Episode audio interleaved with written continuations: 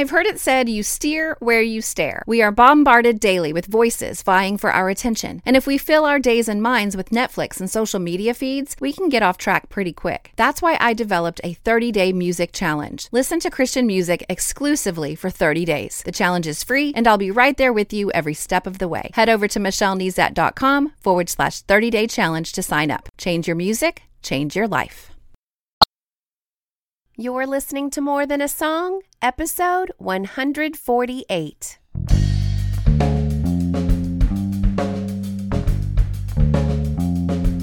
Hello, and welcome to this episode of More Than a Song. My name is Michelle Nezat, and this is the podcast dedicated to helping you discover the truth of Scripture hidden in today's popular Christian music.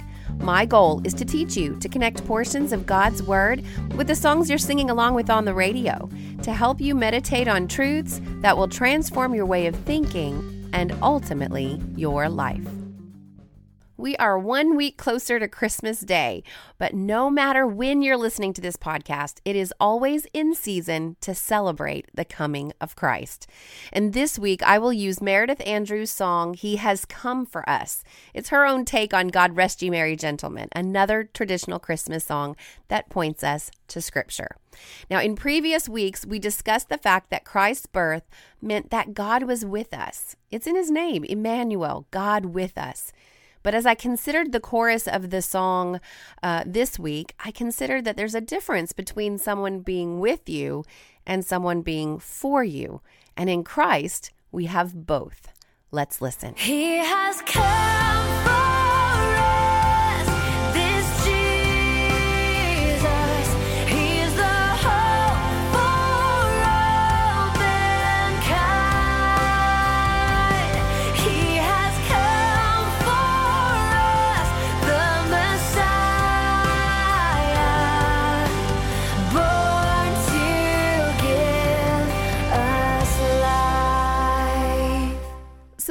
thought about it, the more I wondered why. Why did Christ come? Now I know in John 3:16 it says God sent his son. But did he come begrudgingly? No. So once again this week I used the Bible interaction tool exercise of exploring a topic.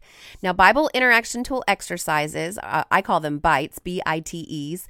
Uh, they are just exercises that you can integrate into your own Bible study to give you confidence and variety as you approach God's Word. And another bite I used this week was to seek outside resources. So I found this article that referenced um, a whole listing of scriptures that mentioned Jesus' coming or Jesus and, and the word come. And I used those scriptures as a springboard to jump into scripture and read it for myself. But just like I didn't just read the verses in the online article, that I found. I don't want you to stop after listening to this podcast. Use this podcast as a springboard to get into scripture for yourself. Now, especially when you're reading or listening to a topical discussion, it is a perfect opportunity to take a single verse mentioned and then go read it in context. That's my favorite Bible interaction tool exercise or bite of all time is to read in context. So I jotted down 10 references listed in the online article that I found. And if I looked up each of those references and read the entire chapter, I will have read over 10 chapters of God's Word. And that's at a minimum because sometimes I get into the story so much that I just keep reading. Now, this will only happen if you give yourself the margin needed to be able to explore like this. If you're trying to eke out several chapters in the evening right before bed and you were sleepy watching the news before you even got into bed, you're not going to get much out of your time in God's Word. So make space for God to speak to you through His Word. So, for the past few weeks, we've been starting at the beginning of the story of Christ on earth. Today, let's look at a scene from the end of Christ's story here on earth. So in John 18, we see Jesus being arrested in the garden. He's he's dragged before the hostile religious leaders who then dragged him before Pilate, and it is in his conversation with Pilate that we discover the purpose for which Christ was born. So he says here, for this purpose, he's talking to Pilate, and this is Jesus' words For this purpose I was born, and for this purpose I have come into the world, to bear witness to the truth. Everyone who is of the truth listens to my voice. And then Pilate asks the same question that people are still wrestling with today. Pilate asks this He says, What is truth? Now, it seemed to be a rhetorical question because he asked it and then he turned around and left. but I think it makes an interesting point here because just because you're seeking truth doesn't mean you're ready to accept it when you see it. So in John chapter 12, we see Jesus talking about why he came. And it, it does us good to remember why Jesus came. We say, For this purpose I was born, and for this purpose I've come into the world, just like our song calls us to do. God rest you, merry gentlemen, let nothing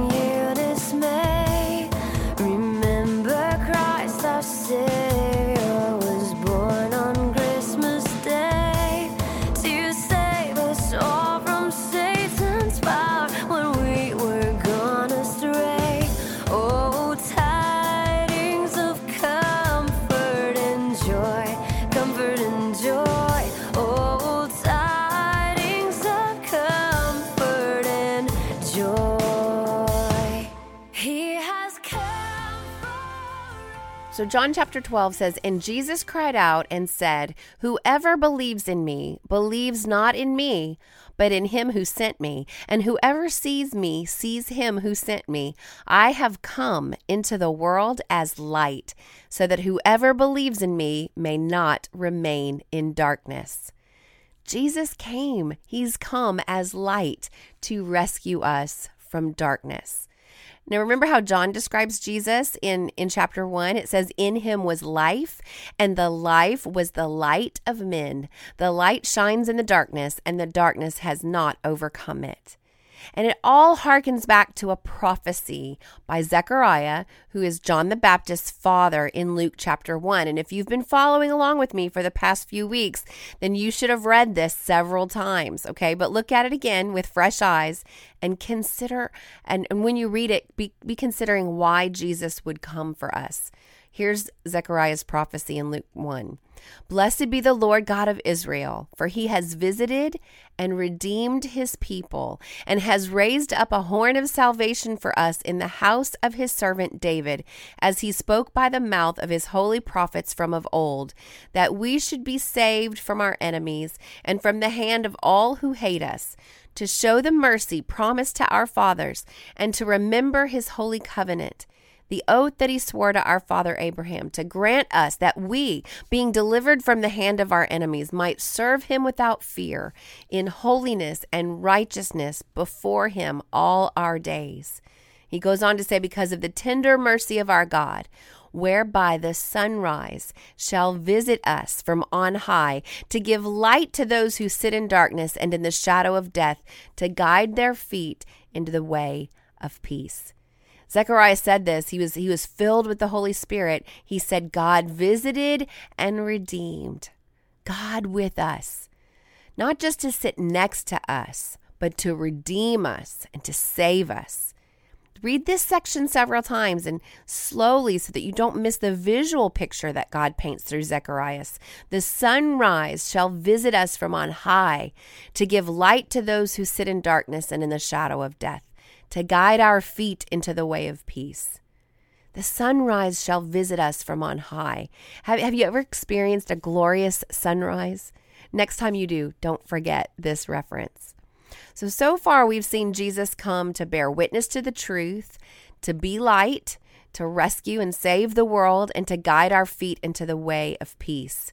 And our lyrics of our song say, God rest you, merry gentlemen, let nothing you dismay. Remember, Christ our Savior was born on Christmas Day to save us all from Satan's power when we were gone astray when we were gone astray. You know, Jesus uses a word picture to describe how uh, we have gone astray, and it's in the parable of the lost sheep found in Luke chapter 15. And it, goes like this Now the tax collectors and sinners were all drawing near to him, hear him. And the Pharisees and the scribes grumbled, saying, This man receives sinners and eats with them. So he told them this parable What man of you, having a hundred sheep, if he's lost one of them, does not leave the 99 in the open country and go after the one that is lost until he finds it?